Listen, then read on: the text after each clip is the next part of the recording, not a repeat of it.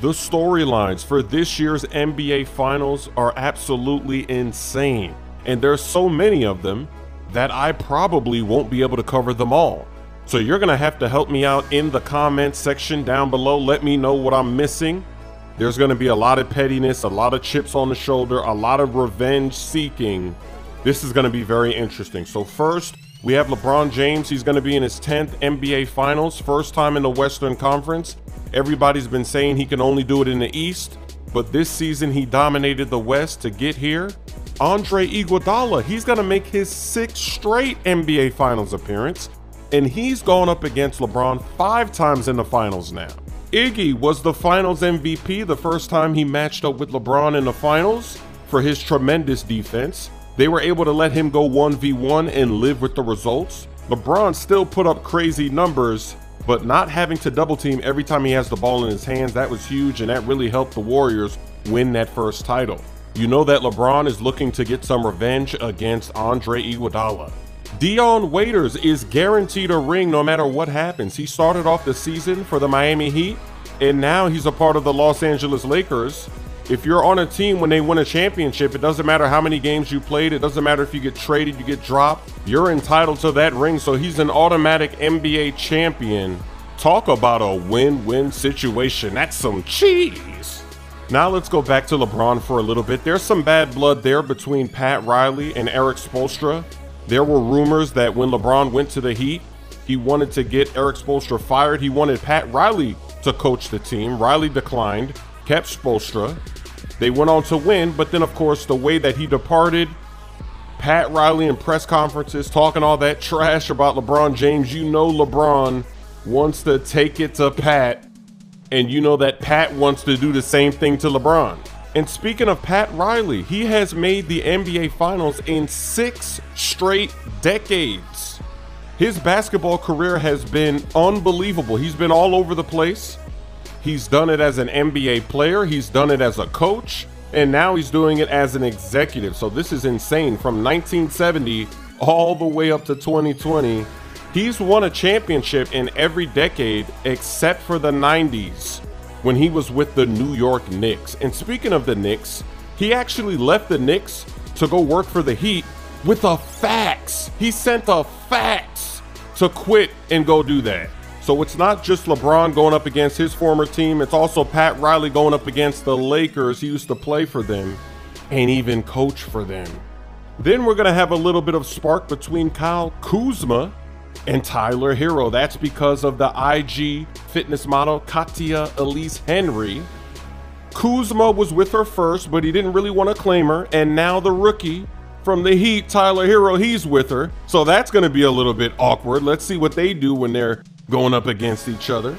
LeBron is also seeking revenge because the Heat have Kelly Olynyk. And if you remember, a few years ago, Olynyk injured Kevin Love.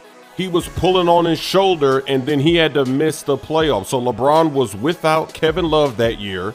A lot of people believe that was a dirty play for Olynyk. He was playing for the Celtics at that time. So you know LeBron is upset about that championship run because he was without one of his best players. And whenever he's played against Kelly Olynyk on the Heat and on other teams, he always goes at him in the pick and roll. He always runs that whoever offense. So you know that's going to be on his mind in this series. So what about Bam and Anthony Davis? They both played for Kentucky and they're going to be going at it in this series. For the Heat, you've got Jimmy Butler and Jae Crowder. They played for Marquette and their teammates. J.R. Smith, the Henny God, he's got beef with Jae Crowder. If you remember, a few years ago, he got a flagrant two foul on Crowder, and that caused him to sprain his left ACL. Crowder and Smith, they were teammates briefly though, because they both got traded to the Cavs as a part of a package deal. So maybe they did sort this out, but you never know. Maybe it's gonna fuel some fire again now that they're not teammates.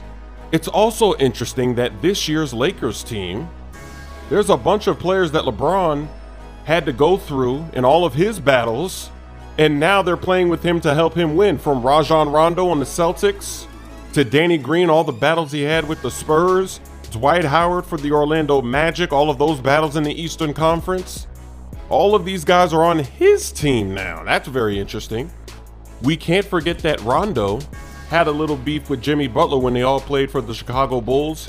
He was criticizing their leadership when they were all together on a team. And that was a tough time for Rondo because he was bouncing around from team to team. He couldn't quite find where he was going to fit after his Celtics years. Obviously, you see him today, but there might still be something there between these two as they take the court. They're both competitive. You know, they both want to win.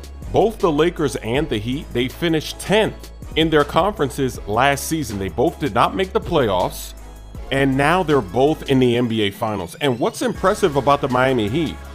When LeBron James left, normally when LeBron leaves a team, that team is going to be in shambles. But the Heat, they never tanked. They never had a draft pick higher than 10, and now they're back in the NBA Finals. They did it the right way. They were always going for it, and they always say you never want to be in that situation. You never want to be in the middle where you're not good enough, but you're not bad enough to be in the lottery. But the Heat did it and it paid off. And now they're setting themselves up for a bright future because they're here in the NBA Finals and they're going to have cap space. Free agents always say that they want to win and they're going to have the cap space to give you the money that you need.